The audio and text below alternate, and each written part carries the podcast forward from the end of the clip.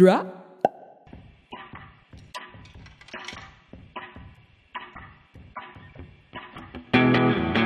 Hey there, everyone. My name is Christian Wynn, the director of Storyfort, and you're listening to Storyfort Presents Voices of Treefort Music Fest, a weekly podcast that dives into the stories behind Boise's Festival of Discovery. Treefort Music Fest brings in hundreds of artists from all over the globe every March, though March 2020 was postponed until September of 2020, and now because of COVID 19 and the global pandemic that we are not super big fans of, but uh, nonetheless are paying attention to, of course, we have been moved to September of 2021. But hey, we're still here to tell you about all things Treefort on this podcast. And today we're going to go out once more to the Idaho Botanical Garden to hear some poetry, some conversation, some dramatic monologue, I would call it Jodine's performance. But we have the awesome Jodine Revere, Ram, and Daphne as well, bringing some uh, wonderful words in the third installment of our Bloom series out of the Idaho Botanical Garden. And we just want to say we hope you're well. And there are some cool new ways to support Treefort and Storyfort and all the forts you can find out about at treefortmusicfest.com or at the WeFunder crowdfunding website. And uh, that stuff's all in our show notes, so check those out. And man, we sure hope you're doing well. It's a lovely summer here in Boise, Idaho, and we hope uh, it is wherever you are as well. We miss you, and someday soon we'll see you back here in Boise. We're thinking September 2021 is going to be pretty awesome. So enjoy this episode of Storyfort Presents live from the Idaho Botanical Garden. Thanks so much for listening.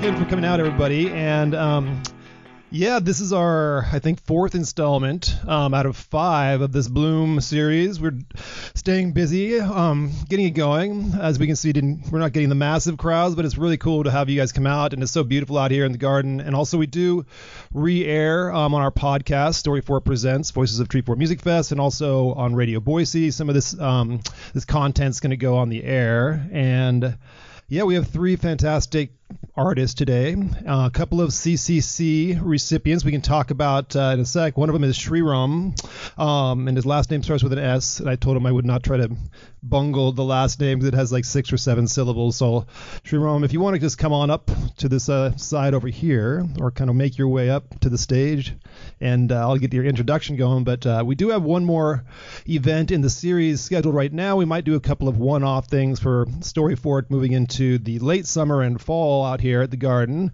Um, it's been a really great venue to um, embrace. We've never done any reading series out here for Storyfort. I think the Cabinet and some other entities have done some readings out this way, but uh, it's just been a really cool partnership. And gosh, hope you're all doing well out there.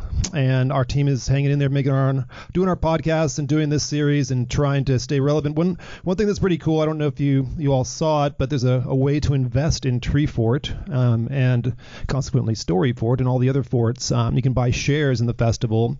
Anybody buy shares yet?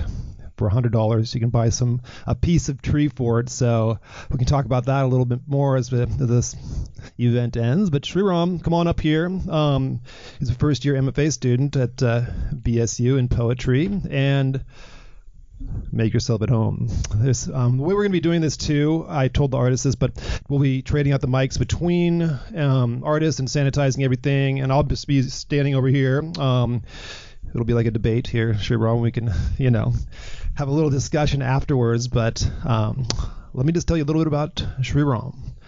Thanks for being here, by the way. Um, he's a proud alumnus of the Seamus Heaney Center for Poetry. Sri Ram, can you tell us how you pronounce your last name? Um, it's it's Sivaramakrishnan. Okay. All right. I'm glad I didn't attempt it, but thanks for being here. You're a first year MFA student at Boise State University. His poems have received, excuse me, recently appeared in Allegro, Coast to Coast, Coast, Bird Thumb, Pigeonholes, among others. His pamphlet, a debut, Let the Light In, is published by Ghost City Press. Uh, this in June of 2018. So, and you tweet as at S H R I I R A M. So, anyway, you're a CCC award winner. We'll talk about that after you read um, your work today. Uh, maybe you can tell us a little bit about that as you lead into it. Is that what we're going to be reading from primarily today? Yes. Okay, cool. And we'll get you to lean into the mic and all that good stuff and take it away. Um, thank you so much, Christine. Um, it's an honor for me to be here. Um, yeah, and also right in the middle of this pandemic, um, reading poetry is just so surreal. Um, so, so the project that I've worked for the CCC fund goes like this: I'm trying to create a group of poems that mimic the spread of the virus. So what I've done is I've created six strains of poems. So a strain, um, so I've used Google Translator to create strains and uh, these strains sort of mimic the spread of the virus. So, for instance, um, say the first spread of virus was from China to Japan to Korea. I'm just taking that for the first strain. So, what I've done is I've written uh, an original set of poems, and then I use Google Translator to translate these poems from English to Mandarin to Japanese to Korean and back to English. So this way, I've create I will create two versions for the same poem, and then these poems become a part of strain one. And so the strain two would be from say Korean to you know it goes all the way from Thailand and and then the second strain enters Europe. And then the third train would probably move from across south, south Western Europe and then move across north. And so the poems that I've translated uh, um, are from English to Italian to Spanish to and then back to English. So that way, I've created six trains of poems, um, six trains, and each train contains two poems, and so two original poems, two translated pieces, or I call them inter, inter-translation, for want of a better word. So I'm gonna uh, read. Uh, so I'm gonna read this poem that I wrote, and then I'm gonna read the five different strains that I've created for the same poem. Okay, this one's called there is no assholism in online Oxford dictionaries. Oh yeah, I did the, I did the research. One, this is the original poem by the way. One, the dictionary suggests nearest results from other dictionaries. Archaism and schism from pocket fowlers, modern English usage, macaronism and amphibologism from Garner's Dictionary of Legal Usage, Essor, a French word whose rough English equivalent is seat. Asolismo, a German word meaning topical. And isolism, a Portuguese word meaning isolate. But archaism cannot be associated with assholism. Imagine Aristotle calling some bearded Greek dude an asshole. And without a subscription to Garner's, one can only assume that macaronism does not refer to the habit of eating macaroni. We cannot be an asshole every day at the dinner table. And not amphibologism. We cannot have a swear word that sounds so poignant. And a word that means seat in English cannot refer to those sitting on it. Asolismo rhymes with merismo and cannot be so. Isolism sounds like a subtitle for a Portuguese version of the next installment in the Mission Impossible series. 2.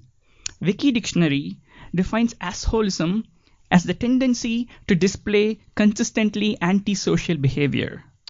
Once an asshole, always an asshole. The term deserves a better definition, such as the conscious act of being more than a D-I-C-K, less than a C-U-N-T. 3.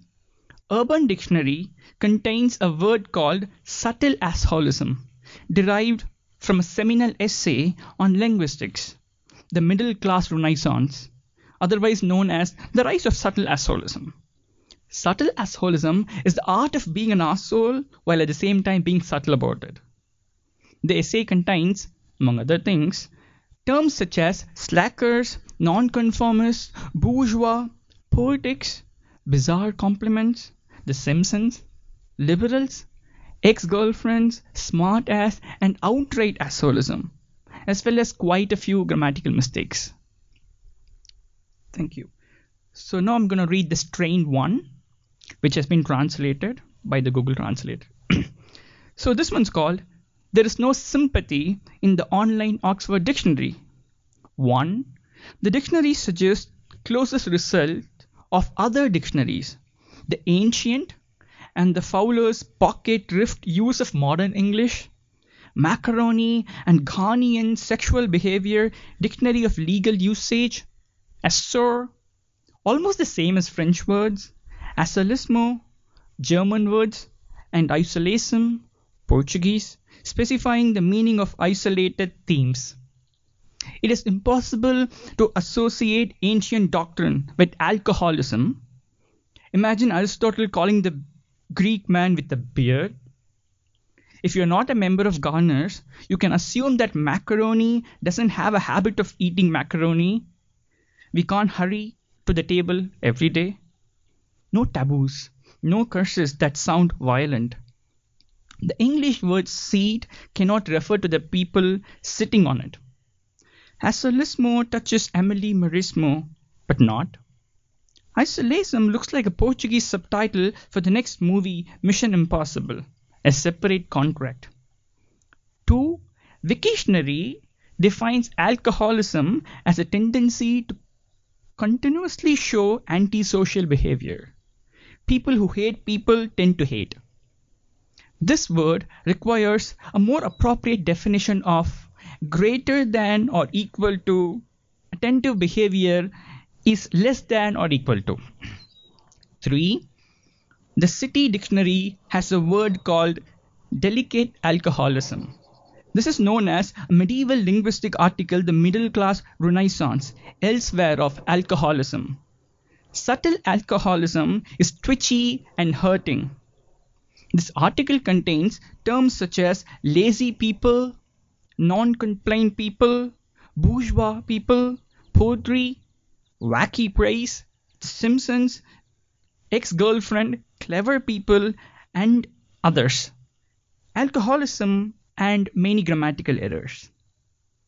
So, second strain there is no sympathy in online Oxford Dictionary.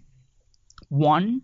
The dictionary suggests the closest result from another dictionary, ancient and pocket lives modern English usage, macaroni and Ghanaian sexual behavior dictionary of legal usage, assur English, French words, asolismo German words, and Portuguese isolation, almost identical to Portuguese, meaning the meaning of an independent theme. It is impossible to associate the ancient doctrine with alcoholism. Imagine Aristotle calling a Greek man with a beard. If you're not a Garner member, you can assume that macaroni has no habit of eating pasta. You should not rush to the table every day. Violent sound, curse, violent sound. The English word seat cannot refer to a seated person.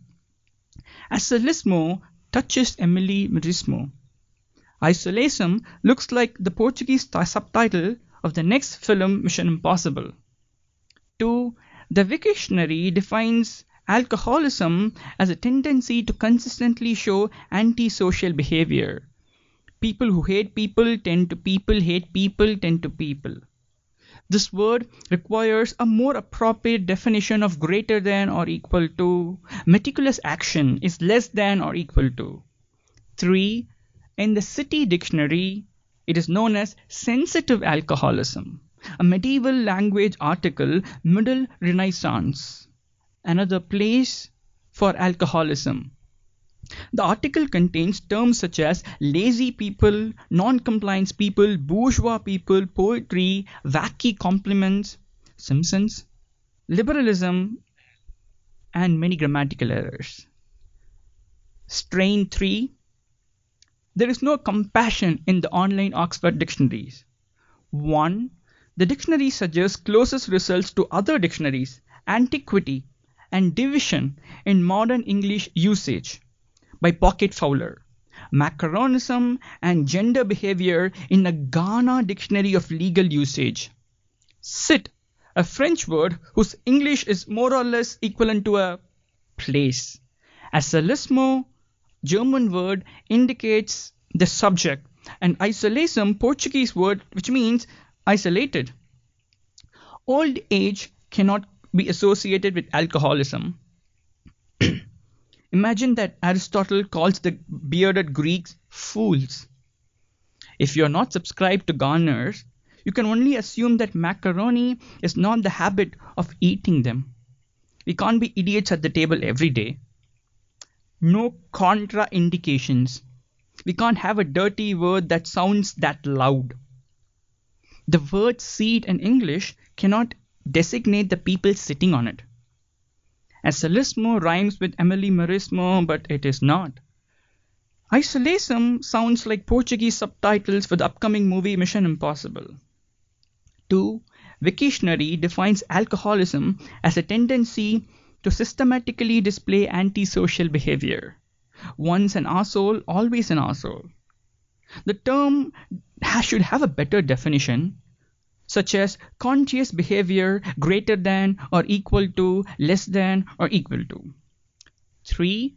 The City Dictionary contains a word called mild alcoholism, which, which is derived from the basic linguistic article middle class rebirth, also called the rise of subtle alcoholism. Subtle alcoholism is the art of being a fool, and he's also a fool.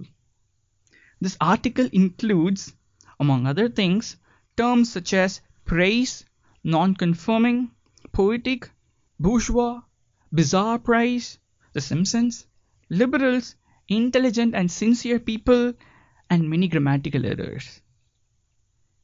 The fourth strain, there is no absolute in the online Oxford Dictionary. No. This dictionary offers better results than any other dictionary. Jules Fowler's Modern English using antiquity and showmanship, macaronism, and abyssinians use Garner's Dictionary of Legal Usage. Sit is a French word equivalent to English at home, asterismo, German, points for news, and isolation, the Portuguese word means separate. Archaeology is not related to the monopoly. Imagine Aristotle calling a running Greek anchor. Without Garner's participation, one can only assume that macaroni is not a habit of eating pasta. We can't be unconscious at the table every day. Not Abibian. We can't have a word of laughter that is so interesting. A word that does not mean English, place, can refer to someone sitting on it. Asterismo is a poem with emilemerismo, and it can't be that way. The Assassin's Creed seems to be the subtitle for the Portuguese version of The Impossible Future of Mission. Wikipedia defines socialism as a tendency to show persistent disproportionate behavior. Then an asphalt, always an asphalt. The term deserves a better definition than an intentional act that is more than one letter less than one letter. 3. Urban vocabulary includes a word called subtle asceticism, derived from the original text of linguistics middle class innovation, also known as sub Aristotle's tool. Delicate subalternism, the art of the tulips, but at the same time beautiful. The article includes lazy, strangers, bourgeois, poetry, strange definition, Simpson, ex-girlfriends, absolute caution, and extremism, as well as numerous grammatical errors. Strain 5 Absolutism is not found in online Oxford dictionaries. 1. The dictionary presents best results from other dictionaries.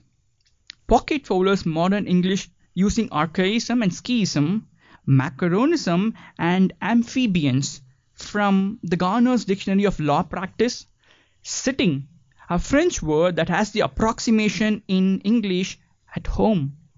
As a Lismo, a German news word, and isolation, a Portuguese word meaning isolation.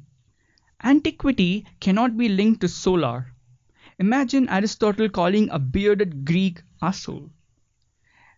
Without Garner's contribution, one can only assume that macaroons are not a habit to eat macaroons. We cannot be half the word at the table every day. And no amphibians. We cannot have a dirty word that is so moving. A word that means a place in English cannot describe those who are sitting there. Asalesmo runs by Amélie Mauresmo and cannot be so, and isolation appears to be a subtitle for the Portuguese version of Mission Impossible's next episode. 2.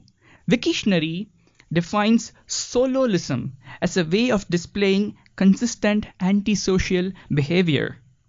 When an asshole, always an asshole. The term deserves a better explanation than the intentional act of more than one less than other. 3. The Urban Dictionary, there is a word called subtle assholism, derived from an original essay on linguistics, the renaissance of the middle class, also known as the rise of subtle assholism. Subtle subholism is the art of being an asshole but subtle at the same time.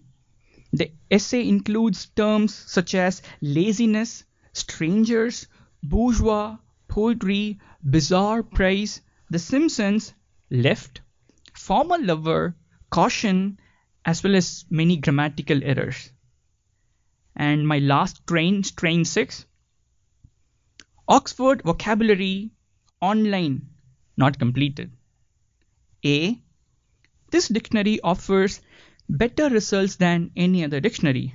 Archaeologists of the pocket fullers and modern usage of dictionary and the legal use of the Abyssinian corner. Ashok is a French word that is almost synonymous with English. Azelismo is a German word for stand.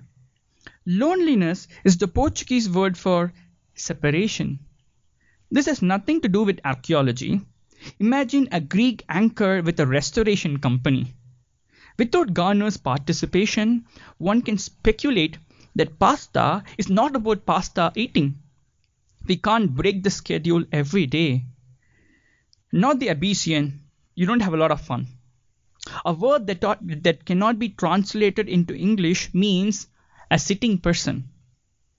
Aeschylismo is a poem by Emily Mauresmo. It cannot be. Subcommittee associations seem to be the next version of what is impossible in Portuguese. Separation protocol. 2. Wikipedia defines socialism as the need for sustainable, insecure behavior. Once asphalt, always asphalt. The word deserves better definition than a letter, and the characters are less than cognitive function. In urban linguistics, sublinguistics is the term derived from the original text of linguistics, a medieval invention, also known as sub-esoteric rhyme. The subcommittee is art asphalt, but at the same time it is a subcommittee.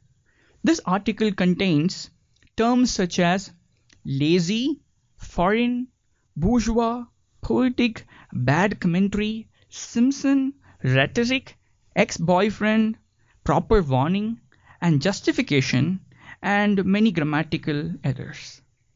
Thank you guys.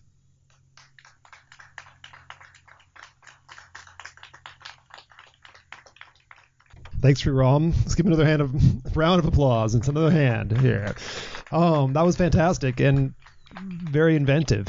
I had the pleasure of, of, of reading some of the proposals, and when I read yours, I was very blown away by just the just the creativity behind it. This the, the concept. So, how did this come to you? Do you work in this kind of translating Google yeah. stuff often, or is this a brand new kind of project for you? No, I guess um, I think it goes both ways because um, well, I write in English. My original native, my mother tongue is Tamil. It's a South Asian language, but I don't write in Tamil. I only write in English. And so I'm trying to translate poems from Tamil to English, which is a strange thing when it's your mother tongue, but you're not very comfortable in, in that language. And so what happened was I sort of used Google Translator to understand certain words. I've studied Tamil, I know to write it, but I don't write in Tamil. And so what happened was I sort of used Google Translator to understand a language that I've already known. And that's and that was a couple of I don't know, a couple of months ago, like beginning of this year, and then the pandemic happened, and then and then I also found similarities between the way a virus spreads and the way language spreads, and the way language creates its own dialects, and as the way it mutates across people and places and geographies and geopolitical systems. Yeah, and that's how it happened. That's fascinating. That's really some smart stuff, I'd say.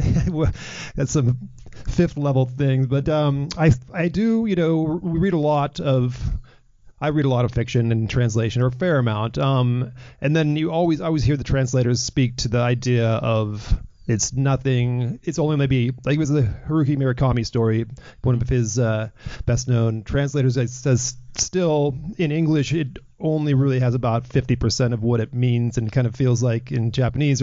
What's your take on that? Is it mutates? It maybe does it lose some meaning language to language or? Well, I think it mutates and also sometimes you find certain word phrases being completely assimilated by another language. And so when I found when I did this Google translations, the thing was to my original poems were in English and the final product was in English again. And so it sort of helped me in a way understand certain things because the Google translated what I did was at some point in time it almost like an automated process. I only chose the languages and the systems and then Google translated did the part.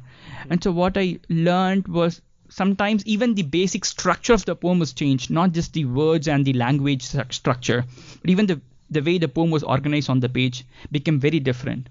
For instance, um, if I may, and there's a poem that I wrote as a part of the project, which is completely um, built of parentheses and punctuation marks. Mm-hmm. And so when I translated this poem full of punctuation marks and no words, what happened was at the end of this, I found words inserted into the poem in the strains, which is a strange thing because the original poem did not have any word at all. And for me to find words inserted as a part of translation was strange, and so it's a strange beast. that, yeah, that's fascinating. I'd love to see it on the page. Are you going to plan to publish this series? Um, let's see. At this moment, I haven't thought about it. Okay. Probably yes. No pressure, but yeah, yes. but hopefully yes. I would love to. Let's see. All right. Well, thanks so very much. And uh, you're going back to the MFA program at BSU. Are you guys actually going to start in person, or are you doing this online? Uh, well, I guess at the at the moment it's a hybrid. So a hybrid. Okay. It'll be a part of online and face to face, but I don't know. It can go online. Yeah. Well, Fingers crossed. good luck with all that and moving into your second year. And thanks for being a part of the series. So and uh, congrats on the uh, CCC Award, which is a COVID cultural commissioning.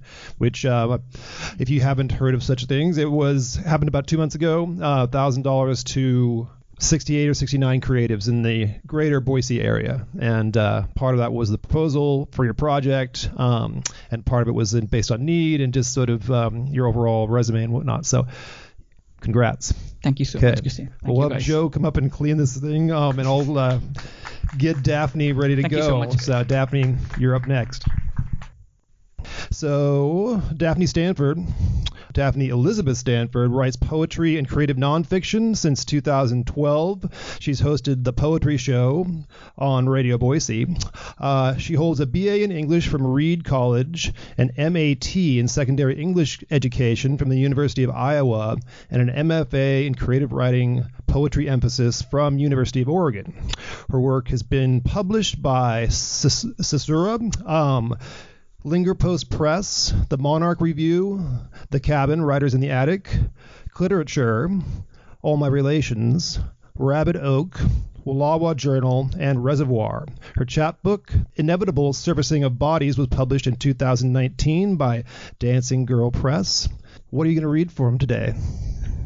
Well, I'm going to read I brought my chapbook with me, and then I'm going to read something a little newer, and then some. I tried to write a little bit about this whole pandemic situation, which is. It feels like it needs something, you know. It's just it's it's been frustrating because I've wanted to write more than I have, but um, I haven't been able to get as much done as I'd like. But this reading kind of prompted me to do a little bit of that. So it's rough, but it's it's new. I don't know if I should start with it or end with it. I think I might end with it. All right, that sounds fantastic. I yeah. know we can talk about that a little bit process during the pandemic, but I'll get off the stage and yeah. go for it. Okay, thanks. Thanks, Christian. Yeah, um, if you all don't know, if, if anyone in the audience writes poetry or does art of some kind, I know that there are also awards going to people who are creating um, art about the pandemic. So, FYI, if you're interested in that, I might be doing that as well. So, I'll read a little bit from my chapbook first. It feels so old because it's, a lot of these were like 10 years in the making, but um, but you know, I'm some themes kind of last a long time, so I'll read I'll read a few. This first one's called Dust. Mama's vacuum echoes from the church balcony down to red carpet below. I push through apex shadows. Spirits permeate my bones, laugh into my eyes. The spectral sanctuary air says, Remember, dust, everything. Moon streams through stained panes of glass. I clutch a rag, streaked gray as bone, smooth it over the stiff shoulders of the pews, pass the cloth over them. Dust collects again. Mama, are you done yet? I glimpse a yellow moonlike flash of glove scouring the toilet. She wipes her forehead on her sleeve, bustles us into brightly lit classrooms to read until she's finished, mopping empty hallways. She carries bags stretched full, heaves them over into giant dumpsters before we drive south down the forehead of the moon that follows, casting a map of ghost light home.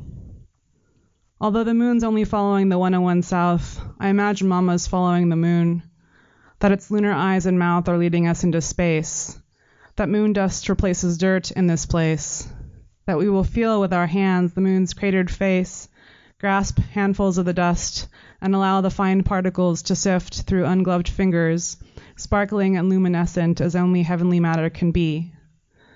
On the moon, we will examine the origins of our hands, our faces. This next one's called Mija Listen. It's kind of like a little monologue that my mom used to tell me before I would go for walks for myself or before I'd go to sleep or both. Anyways, Mija is like my daughter in Spanish. Mija, listen. I watch your movements, your eyes. I know. We walk different after. It's only like make the one. No, it's worth it. I know. Five minutes to hell, híjole. And for what? Better to stay inside. Don't go walking by yourself, no mija. Danger. I cuckoos and perverts at night. In the dark, La Llorona, she cries, wringing her hands. In the woods near the train tracks, dressed in white. Mija, cuídate. You see a black dog? No go near. In mi tia's ranch, there is a room where the people hid from soldiers during the revolution. There's a sound of whispering. Spirits know at rest. Through the courtyard, the dog, Hugo, running. Es el diablo. So cuídate, mija. Pray with me before you go. Our Father, forgive us our trespasses. Lead us not into temptation. Amen. so she would say the Lord's Prayer with me like every time I would get on the phone with her. it was like a thing. I'm like, Mom, not not again. Anyways, I love her though. She's great. Okay. This next one is based on a dream I had about the ocean. I lived, I grew up near the ocean. And I'd go for walks, really frequent walks on the beach, but I had this really strange dream this one time, so I wrote about it. It's called Waterline. An iron sky consumes the harbors of Port Angeles, and fishermen open their nets above the mouths of tributaries. Return to the rivers where you began. Wind advances, suctions all wet from the shore where I stand, toes to a line that sinks away. A brutal expanse of liquid moving backward in morning sun. Submarines descend to bottom. I walk over what used to be the continental shelf, now crabs and mussel shells in all directions. More than low tide, this is the ocean, withdrawn. Gulls drop oysters, then swoop to consume the stringy flesh. Manta rays and sharks writhe toward pools to breathe. Gills stop, reluctant. I meet a gray whale, mouth skyward. His life sinks under the blaring sun. This ocean has returned to sand and sky, I tell him as I tell myself. But new currents will carry us into the red yawn of morning. We need only wait. And I pour water over his parched, barnacled skin.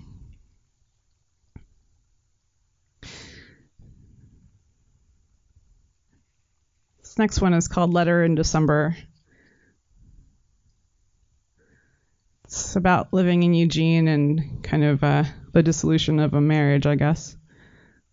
So, but there was lots of rain there. Sometimes it would snow.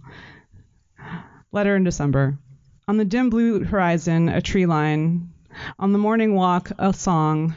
A percussion of coupling in your head, beating a drum top of want, of God, help me forget. Branches laden with snow you don't want to see on that line. Cones are waiting for spring to be dropped, when animals will tear and bite them apart. You find the shortest, the darkest, the kinkiest hairs on your head, pull them out at the root, pluck and pinch, like a flame, out. Stop removing roots from your head. The thinning is inside now. The cones on trees up close, they seem. You grasp at branches, wanting to feel each sprig, each frost covered needle, as something to be revealed. The December snow is rain, frozen and globuled together. Is the fence and earth melting at breakneck? Is the surface and lack of surface? Is the pillar and the mountain? Is the man and the boy turning man? Is what fell the morning after you left his house? Is not here but inherent in the incessant patter and drip? Is the force of what will be here, weathering?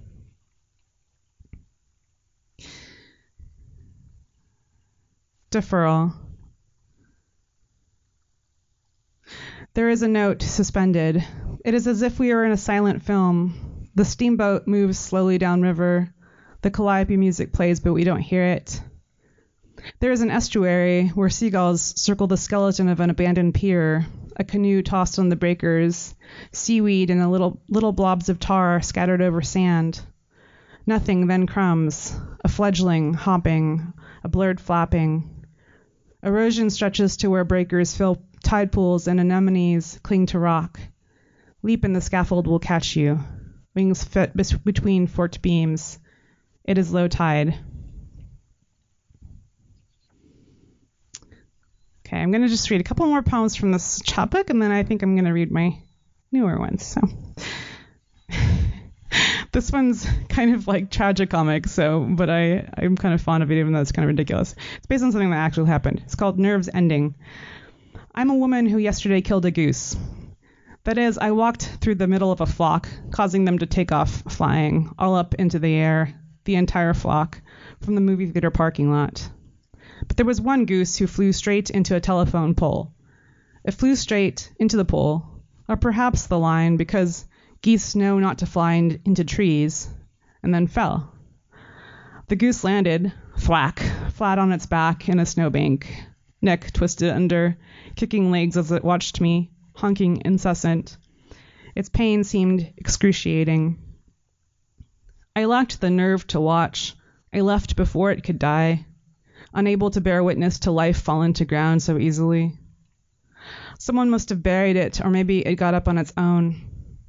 Either way, when I returned to the same spot, it was gone. Usually I bury the dead. This time I didn't. It hadn't died yet, I didn't want to stick around to see if it would make it. I wanted it to survive, but I couldn't bear the thought of having been responsible for its death. I don't want to do the same thing with you if we are dying. I want to sit, watch it finish kicking its webbed feet, masked neck twisted sickly to one side, broken beads in its dark eyes, watching me as it honks soft and helpless, till the noises dissipate into winter air and the fading light of the afternoon is finally enough, closing its eyes to pass from this existence into the next, one of the earth, of being buried in it.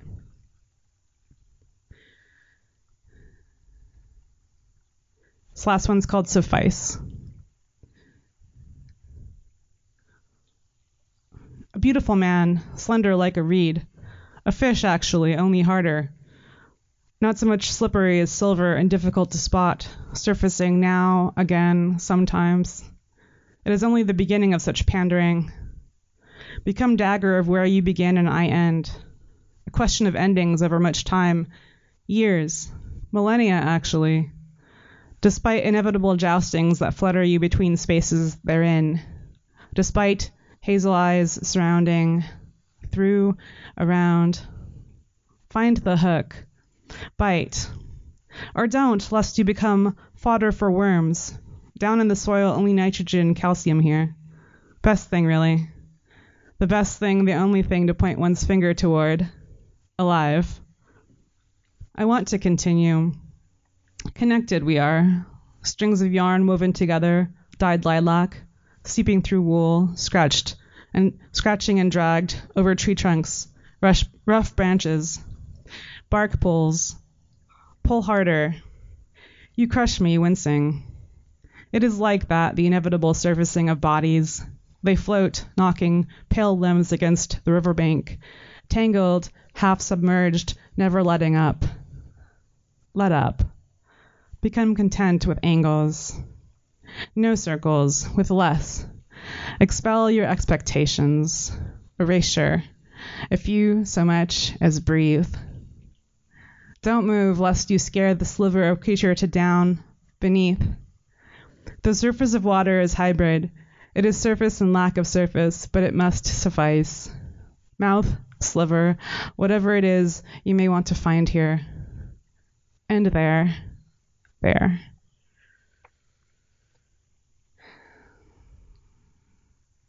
Okay. so, I wrote a few, couple, several poems trying to write about the pandemic. It's it's tricky. It's difficult, but one thing. Well, I'll just read. I'll just read it without explaining. Uh, doom scrolling. It's a thing. I do the same thing each morning. Go first to the coronavirus dashboard. See where we are today. As of this morning, we've reached 19,679 cases here in Idaho. That was two days ago. 173 deceased. Then to the New York Times, where I inadvertently pieced the headlines together in my head. I've never been much of an erasure poet, but here I can't help doing that somewhat. Unemployment claims exceed 100, 1 million for the 19th straight week. How local COVID deaths are affecting vote choice. Willing to get into trouble. The last quote from a song from the memorial service of recently passed Congressman John Robert Lewis of someone willing to get and willing to stay in good trouble. It behooves me to immerse my body between those who wish to harm those with darker skin and the armed officers taking orders from corrupt fascist dictators. To stand for what is right, since who knows how much longer any of us will be left standing after the virus has ravaged every city block what I tell the checkers at the small local grocery store I frequent, I don't seem to have a filter anymore. If I see Turkish figs, I buy them. I figure I could be dead by next year. Why not enjoy them now? I'm alive. Good fortune. This morning, we're at 20,246 people having contracted the virus in the state of Idaho. 177 having died of it. And I'm starting to wonder is it dangerous to go out in public at all? On the New York Times global tracker map of the hotspots, we're one of the countries in bright red, along with Brazil, South Africa, Colombia, Oman, and Eswatini. That's the country just above South Africa. It takes sharing the common affliction of tin pot dictators wanting more t- power to land us squarely toe to toe with these nations. And yet, during the worldwide wars, when we claimed to be against fascism, we at least knew to punch Nazis when we saw them not to allow them to patronize our restaurants and drive honking through our towns, flying red flags of defeated civil wars behind them. In spite of all of it, I'm fortunate. Fortunate to be safe and of relatively sound mind and body. Fortunate to be white passing, to have a job and live in a house and have enough to eat. Fortunate to know how to shelter in place to protect myself from the virus rather than having to live out in the street or to have bombs raining down on my head or some other such atrocity. Yes, I want to hug friends upon seeing them, rather than being forced to bump elbows or resort to Zoom or the phone to remain connected. But I also want to live. I want others to live and let live, allowed the ability to live. this last one, due to the pandemic. A fellow Radio Boise DJ started the following thread on thread on Twitter. Name a song lyric followed by due to the pandemic. He wrote, "Don't stand so close to me. Due to the pandemic. I wrote, I believe when I fall in love with you, it will be forever due to the pandemic. Puts a different spin on it, doesn't it? yes, and yet I feel no less drawn to the idea of you than I was last night or this morning when I imagined you holding me or me holding you. And there is that, and there is so much more my mind wants to believe, and yet I know it consists of mostly just fantasy due to hormones such as oxytocin or lack of thereof, due to a certain fantasy of fulfillment as the result of close proximity of another. We are predisposed to such coupling because of the drive to reproduce, to continue the species. That is all, sadly enough. It is merely the drive to mate, to reproduce, the attempt to stave off inevitable mortality, extingu- extinguishing of the bloodline that keeps most of us copulating like rabbits. Only the interminable fear of death's, death and decay of the body that instills fear of not being within us. And yet the cemetery is still the most peaceful place in town. Thank you.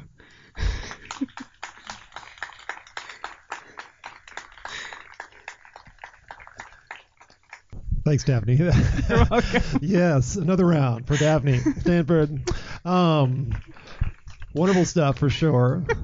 Some of that But- last stuff was really rough, but I just wanted to bring something that was relevant to you. No, know, I well, very, very relevant, obviously. so yeah, I am curious. But maybe on that note, um, you said you've been struggling a little bit with your work because of this time and all the you know the doom scrolling and whatnot. Yeah. How's I- that been? I don't know. I mean, I just feel it's very. I feel as if because of the fact that I in the past I've written a lot about like, oh, I don't know, desire, whatever, you know, nature, exis- the existential like kind of the phenomenon of being. It just fe- it feels so small compared to what things that are going on right now, so I'm struggling to try to figure out how to write about it in a way that's that feels important or relevant or just yeah. Yes, I can I can definitely relate. Um, Yeah. Has it has that only increased as things have gotten more and more complicated and you know it's been strung out for these months now? Or I think it's I think it's getting easier. I think it's just you know becoming quote unquote the new new normal, I guess, for lack of a better term. Uh, so yeah, I think I, I think you know it's like we have to we have to find things that that help us remember who we are and who we were before all this started and how to stay sane. So writing is definitely one of those things for me. So so I feel like I've been writing more lately, if not less. So That's good. Yeah, it is important and be able to have these kind of connections, and it's awesome to have you as part of this series. Um, yeah.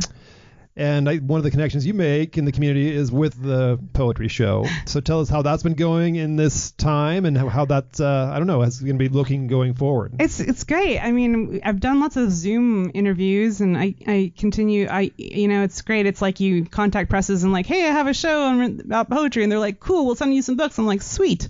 So now I have a lot of poetry I have to read um, from like Wave Books and Graywolf and Copper Canyon, and I have to I have to keep on. Sometimes I just honestly just tag people on Twitter like, hey, you want to be on a show? and they'll be like, yes or no, but it's fine. They're always really nice about it. So I, it's made me less self-conscious if anything, you know, because you you have to just get over yourself. Like I've gotten through some interviews that were just kind of painful, where the the the person I'm interviewing is clearly annoyed or just bored or being rude, and I just have to keep on going. Like just like I won't say name names, but yeah, it's pretty funny. Yeah, it's live radio. yeah. So- Well, luckily I get to edit, see, Oh, because okay. it's we pre- pre-record, so. Nice. When, where do we find the poetry show? Oh yeah, you can go to radioboise.org or 89.9 or 93.5 downtown translator. Um, but I recommend streaming it if you want to, and you can listen to old shows if you're bored. And uh, there's lots of really good shows on there. So Oh, that's awesome. And I'm sure there's been a bit of a, a salve, I suppose, during this time too, to connect with other poets and Yeah. just people in general. So Yeah, there's actually a really great um, poetry workshop that Geoffrey Nutter does online every Saturday, and I've participated in it a couple times. He's really great, and it's it's no charge, and yeah, you just it's pretty cool. You just meet these random people. A lot of them live in New York City, but yeah, I think we're lucky that way. We don't live in like these tiny little, at least, train car apartments. it's true. We get uh, spacious, you know, expansive spots like this um, to house some performances. Um, And yeah, one of the upsides of Zoom and all that world is definitely being able to connect with people all over the world Mm-hmm. in such a manner with these with workshops and stuff. So that's that's cool that you're able to uh, yeah, you know stay in contact with people you might not otherwise be able to. trying to, yes. Yeah. I'm a hugger, so it's I'm bummed that I can't hug Ah. my friends. But you know, yes, it is. You know, you got to do what you got to do, I guess. So true, we do. But uh, thanks so much, Daphne. and you. um, yeah, we'll just uh, be in touch. And we have Jodine up next, so maybe Forrest will get you up here to sanitize for us, and we'll just uh, have Jodine Revere up in a few minutes.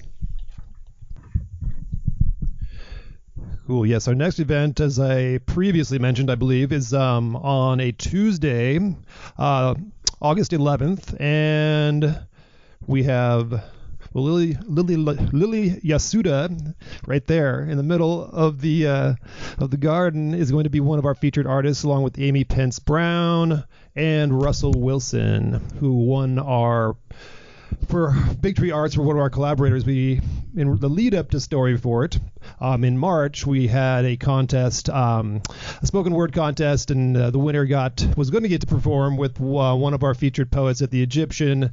Um, that's Russell Wilson, but uh, not the quarterback Russell Wilson, but she is um, a fantastic spoken word artist who's going to be here also. But um, that'll be on the 11th at 5:30. So it's an 5:30 to 7, so it's an evening event. And one of the things with those Tuesday events, um, they're sort of predicated on tipping um, as far as tipping the scales by pre-sale tickets. So we really appreciate if you guys would get on there. We've sold um, a handful already, but uh, we had to reach a certain number via the garden site and all that kind of stuff to make sure it happens. I mean, we're kind of guaranteeing a tip for um, this last one. We will buy out the remaining tickets if need be. But uh, yeah, if you can get some folks to go online and, and pick up their, their tickets at our Facebook page, the event page, or you can link to it through the the gardens website. Thanks. All right. So our next featured creative is uh, Jodine Revere. Um, and Jodine is a longtime presence in the Boise theater and performance arts scene. Uh, she has worked with Boise Contemporary Theater, Alley Repertory Theater, Homegrown Theater, Opal Theater, and Campfire Theater Festival in main stage productions as well as staged readings. Uh, she also has been an ensemble member of Migration Theory, Site Specific Works, S5, Small Matters, and upcoming Another Another Agatha voice for herself about her trifecta of cancer adventures. Maybe there's a typo in there. I'm not. is that right, Jody? Boy, that didn't, didn't make trifecta of cancer adventures. That's I see. Okay, right. okay. Um, and that uh, was a workshop was supposed to preview on March 23rd, uh, as well as another another Agatha, which was the, sh- the show to showcase during Treefort. Surprise! Um, so now she's writing a short one-woman show about the one-woman show about the Big C that got indefinitely postponed because of of a new and different Big C, Super Meta. She thanks the CCC Awards, which she did win for some awesome work she's going to probably feature today. Um, and just for, you say, thanks for giving you the opportunity. And we're happy to have you. So, yeah, maybe tell us a tiny bit about your project and what you're going to read for us today. Ugh. Um, essentially, I'm just reading some musings that I've done. Like everyone's been doing nothing but musing for the last last four months. Um, that yeah, I had this this project ready to do. I had written a one woman show called The Persistent Guest that I had done as a reading at the Ming, and then we were going to do a workshop of it at BCT, and then I was going to have a two week run in their upcoming season, so it was very exciting. And then yeah, that all stopped. So initially, when I got the CCC grant, I thought I'm going to write a one woman show about the show and kind of do that thing. And then just as time has gone on and there's been like such an epic level of deconstruction and unfolding of everything, it seems sort of irrelevant for me to do so. And I just feel like I kind of need to step back and uh, share some observations and not be trying to create something for me personally quite so yes, right now. I know. Even from the time you probably pre- presented your, you know, CCC project, Right. things have shifted and Oh, changed. wow. so, Yeah, big time. Well, cool. I'll get off the stage and thanks for being here. Thank you, Christian. Thank you, everybody, for being here. Groundhog's Day 2020. Day 15, the salad days. The house is quiet in the soft morning light that stripes through the blinds. Beyond quiet, it is still. A cool spring breeze through the open window. My eyes flicker open, taking in the Parisian blue walls of my bedroom.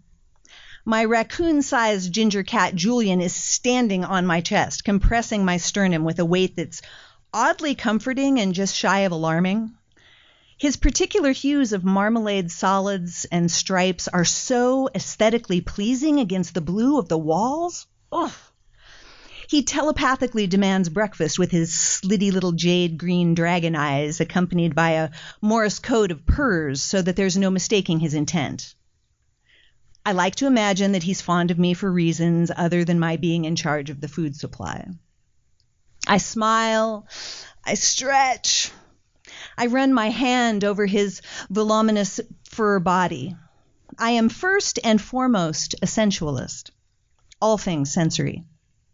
I take a deep, luxuriant inhale and exhale, and I remember that I am on sabbatical for an undetermined amount of time, and I'm okay with that. Going through cancer treatment twice is great training for COVID lockdown. Stay home, be still, rest. No problem. And bonus, this time I get to do it without being bald and toxic and exhausted and food tasting like metal. So yay, right? I throw the comforter off, rise, and my morning dance begins. Robe, kettle on, cats fed, all windows open, incense burned, water boiled, coffee made. I move outside, coffee in hand, and slip into my hot tub. I know. I've lived in this house for seven years, and every morning the first thing that I do after making coffee is go outside. Year round. I never miss a morning. Breathe fresh air, take a pulse on the season, and immerse myself in the real, actual, physical world before being engulfed in the diversionary modern living smokescreen of doing, achieving, consuming, and branding. I give thanks for my wondrous landlord, praying that I never have to leave this Shangri La. I repeat this ritual too every single morning. Thank you, thank you, thank you. I give extra thanks to be able to shelter in place here. I say a prayer for my friends who live in New York City who haven't left their apartment at all. Taking a walk is an impossibility. After my soak, I get dressed and step out into the silent streets at somewhere between 7 and 7:30 a.m. At various times in my life, my sporadic, half-assed attempts at a morning ritual have included meditation or yoga or writing morning pages, but now it is solely my morning miles. It is preternaturally still outside. The same hushed quiet that accompanies an eclipse, a breath holding, no cars, no planes, no people, only birds. With no other noise pollution, you can hear the individual calls, and it is a symphony punctuated with resonant, sustained silences. I love this. I don't love the why, but I love the pause. I have no job, nowhere to go or be. I start exploring trails and places I would have never bothered with when I was merely trying to get in a 30 minute walk between other important things. Now, the walking, running is the most important thing. It is the non negotiable 90 minutes on my to do list every single day. I found a repertoire of routes that I'm now familiar with. I switch it up daily. I do not bring a phone. I do not wear a watch.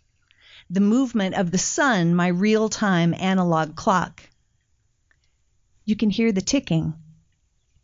Everywhere I look is too much exuberant beauty. It is almost painful to take it in. Is it always this lush, this overwhelming?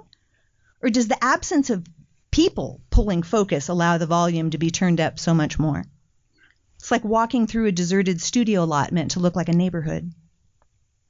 Crocus, tulips, hyacinth, daffodils, will eventually give way to cherry, pear, and apple blossoms. Then the snowstorms of magnolia and dogwood, I am drunk on the fragrant air. I walk and walk and walk. I make my way home to my books, my writing, my garden, my contemplation. Five o'clock is happy hour. I cook a delicious, thoughtful meal that I share with my daughter and roommate, my sheltering pod. I might watch some marvelous series in the evening. Uh, the Great, Mrs. America, Pen 15, Mrs. Fletcher, The Eddie, Dave, Crashing. I Love Dick. That's a show. I go to bed early and sleep well. I rest. I keep myself and others safe, and I am patient and gather myself up for a long haul. I can do this. Groundhog's Day 108. After all, tomorrow is another day, and that is starting to feel like a threat. The house is quiet in the soft morning light that stripes through the blinds. My eyes flicker open, still loving the blue walls. Giant ginger cat standing on my chest. He wants food. I'll pretend he loves me. I smile, I stretch. I take a deep, satisfying inhale. And on the exhale, my heart seizes up and I think, Dear God, what noxious fuse did he who must not be named light while I slept? What new virulent derisive fire is burning because of him and his soulless little shark eyed minions? I've been asleep for seven hours. You know, a lot of damage can be done in seven hours. And don't forget, we're still in a pandemic, right? a wave of nauseating unease requires several more steady breaths to quell the sickness. Here we go.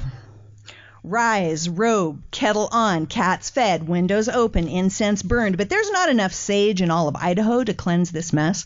Coffee made, go outside, soak, give thanks for the safe place, go inside, put on clothes, out the door, into the morning, my morning miles. At first, I feel like I'm fleeing. My pace quick, just short of a jog, trying to outrun, well, everything my brain firing and flashing around a roundup of all of the horrors committed on this planet from the beginning of time, moving into a brief high speed flashcard assault of this country's history, and more specifically the last four years, the last four months, the last two weeks, the last 24 hours, and I shake my head and make some sort of guttural sound like, ah! I lumber down the sidewalk, ugly mouth breathing, and keep moving, moving, moving, weaving, dodging. I am Teflon. No what if fear barnacles can stick to me.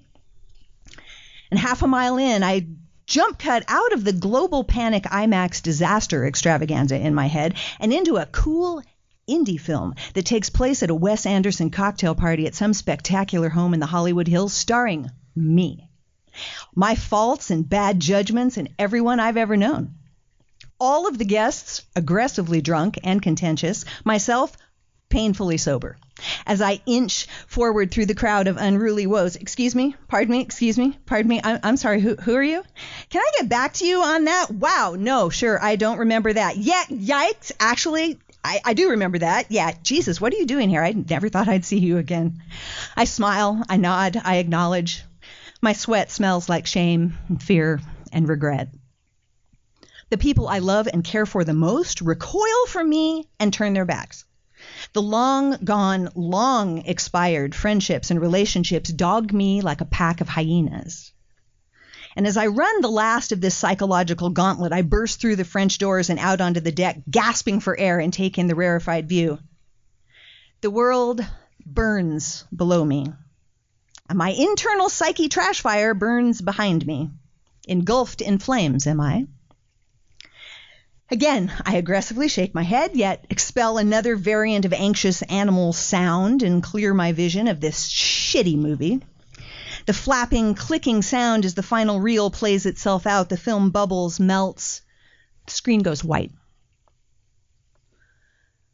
I deepen, control my breath, heavy on the exhale, scanning my actual external surroundings. My neighborhood between March and June is a riot of color, scent, and green unfurling. Lifetimes elapse in three months. And in spite of the endless lies, the deaths, the violence, the mess, the hatred, the incompetence, the virus, the world turns. The plants grow, the seasons change. In spite of us and the damage that only humans can inflict, there is life and growth. Everywhere I look is still such exuberant beauty, it is almost painful to take it in. The brazen drunkenness, the shameless redolence of lilacs. I mean, how dare they? Thank God they only bloom for three weeks, or we would all swoon ourselves into a rapture. But then wait, wait for it. Peonies. Damn you! Abundance after abundance after abundance. I stay alert for other walkers and runners that in the early days were non existent. Now they're more plentiful, but still few and far between.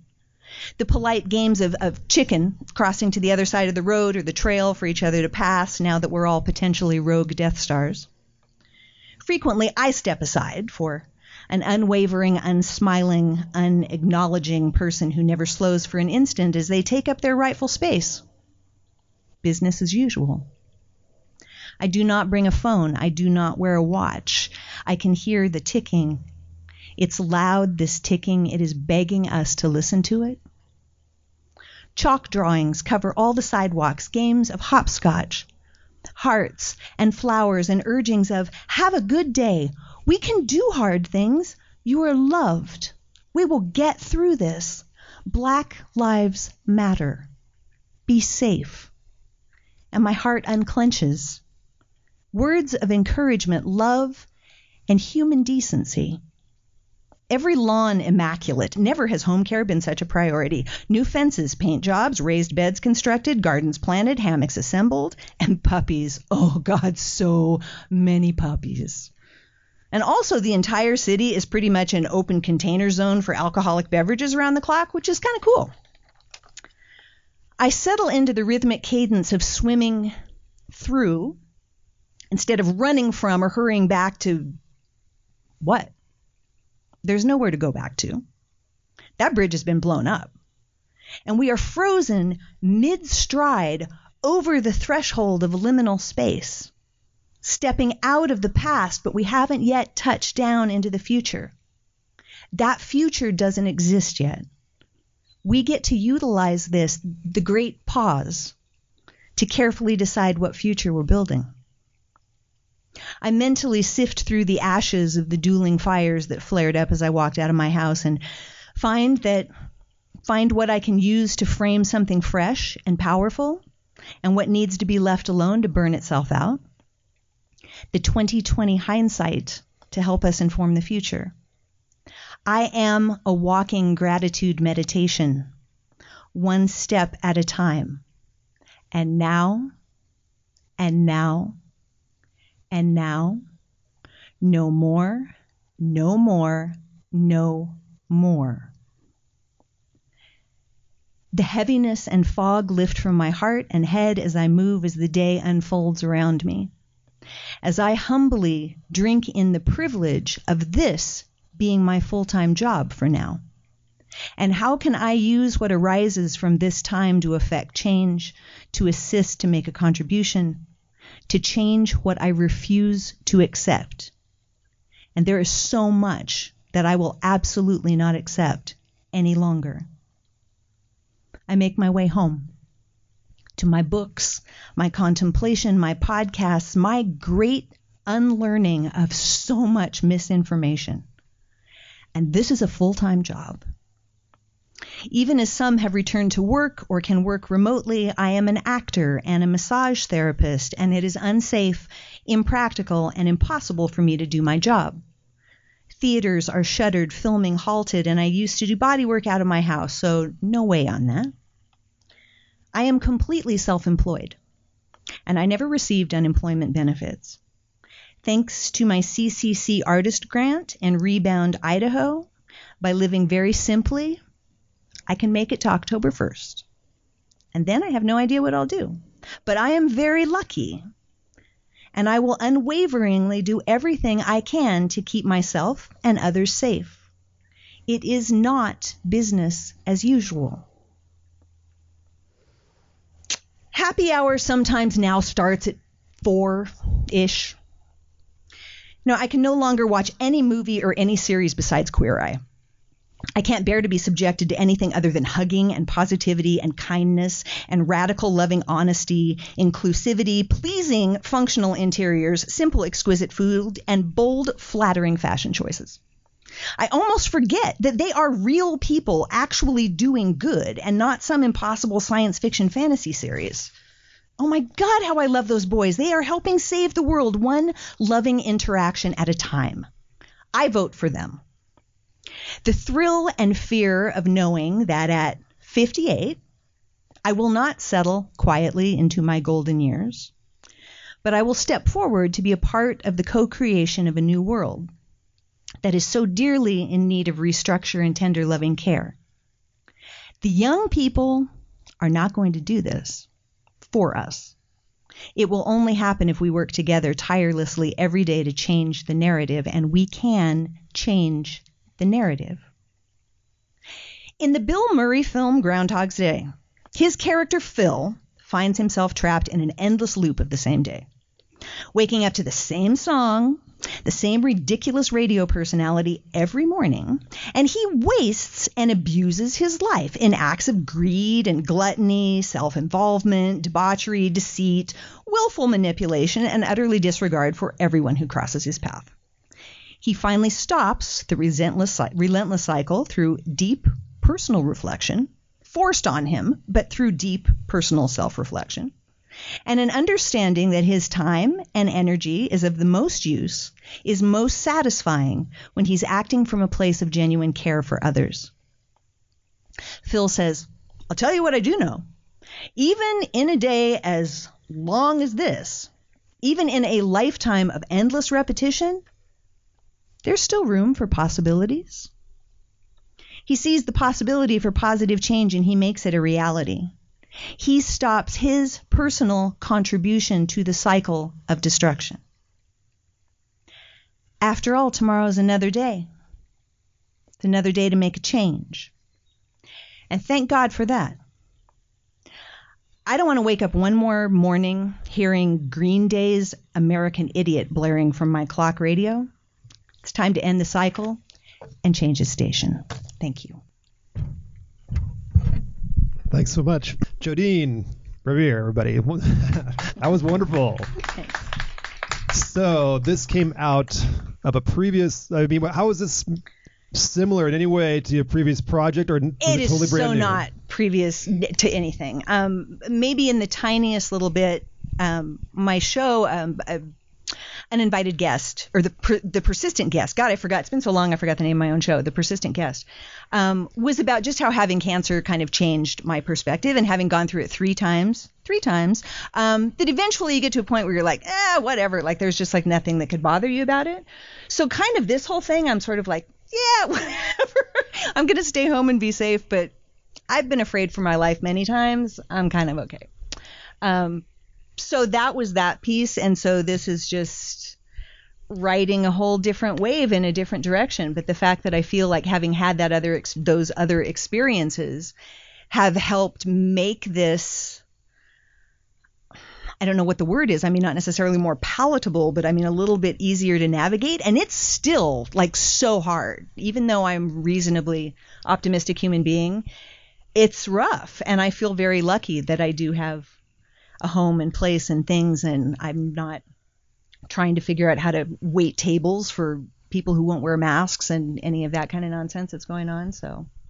Yeah, I mean that's a good message for I think all of us to hear, you know, because we all are despairing and having our own troubles, yeah. you know, sort of, you know, emotionally, psych- psychologically, you know, financially. Um, yeah. it's, it's difficult, but uh, I, you know, I really admire your honesty and just like your self-reflection. Um, and it will be an interesting. We talked about this with some other artists involved in this series, and I've talked with this about no, with the, about this with a number of friends who make art and write and stuff. But this documentation you have of this time, I think, will be really valuable, probably to yourself, and just yeah. maybe even three months from now, one month from now, next week, who knows what else coming down the pike. Every day, so, yeah, a different narrative is happening. So. Yeah, did you feel like yeah. it came pretty organically um, when you wrote started writing this project? Yes, although it's like I said, it has changed so many times. Like I initially started writing, I don't know, maybe two weeks after things happened, and then a month later, I'm like, well, that's dumb. None of that matters anymore. And then three days later, I'm like, well, that's dumb. That doesn't matter anymore. And so it's just been this constant thing. So I finally just like put it all aside. And about a week ago, I was like, okay, you just kind of have to to deal with this particular time frame and not trying to necessarily catch up with everything else that's happening, but kind of go backwards and like what was that like? And that for me those in that first month was really magical. Like i loved that first month. And when they lifted the ban and people started being i'm like no no no like go back and be quiet. Just stop. Don't do it.